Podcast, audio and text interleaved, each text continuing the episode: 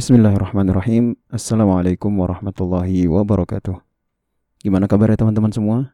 Semoga sehat-sehat selalu dan jangan lupa bahagiakan orang tua dan keluarga. Jumpa lagi nih kita di segmen tanya jawab yang kedua.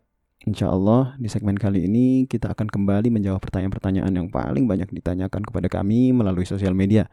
Dan khususnya untuk segmen kali ini, kemarin kan kita udah jawab 5 pertanyaan ya. Insya Allah segmen kali ini kita akan menjawab 6 pertanyaan yang kami terima melalui WhatsApp dan juga Instagram. Oke langsung aja ya. Pertanyaan pertama.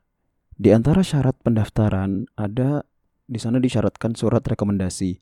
Bagaimana cara kita mendapatkannya? Jadi surat rekomendasi itu bersifat umum.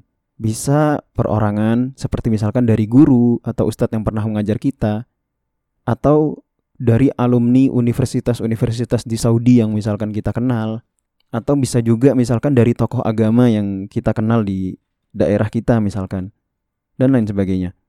Kemudian yang kedua bisa juga didapat dari lembaga baik itu lembaga resmi pemerintah seperti Kementerian Agama atau Kementerian Pendidikan dan Budaya dan seterusnya atau lembaga lain seperti pesantren, sekolah, atau yayasan dan seterusnya.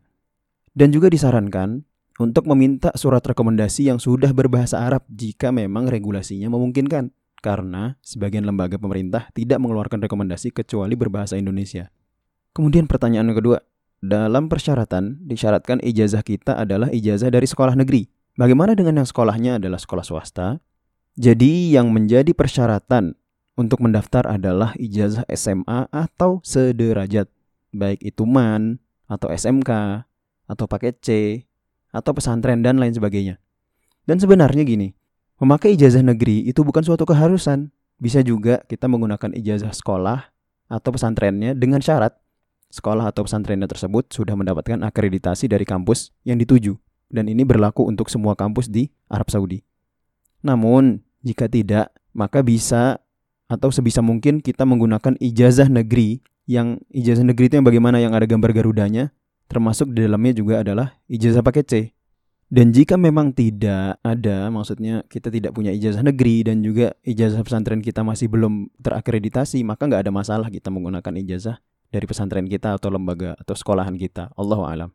Lanjut ke pertanyaan ketiga.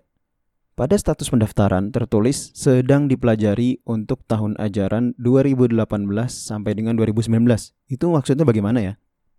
Kalau yang dimaksud di sini adalah tahunnya yaitu 2018 dan sampai 2019 padahal sebagian teman-teman e, banyak yang mendaftar di untuk tahun ajaran 2019 2020 atau 2020 2021 seperti itu ya.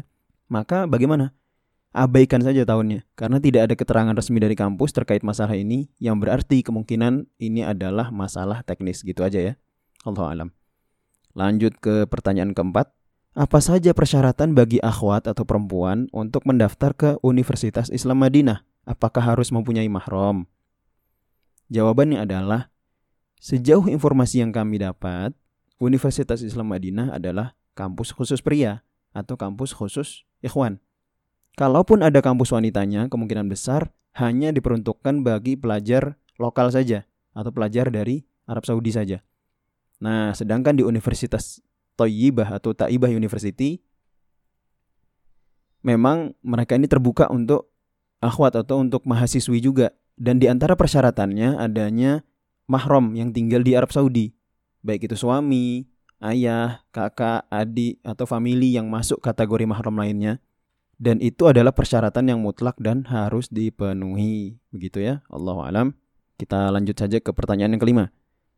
Status pendaftaran saya adalah anda hanya bisa memeriksa berkas Anda atau yang sejenisnya. Itu maksudnya gimana ya? Apa yang harus dilakukan?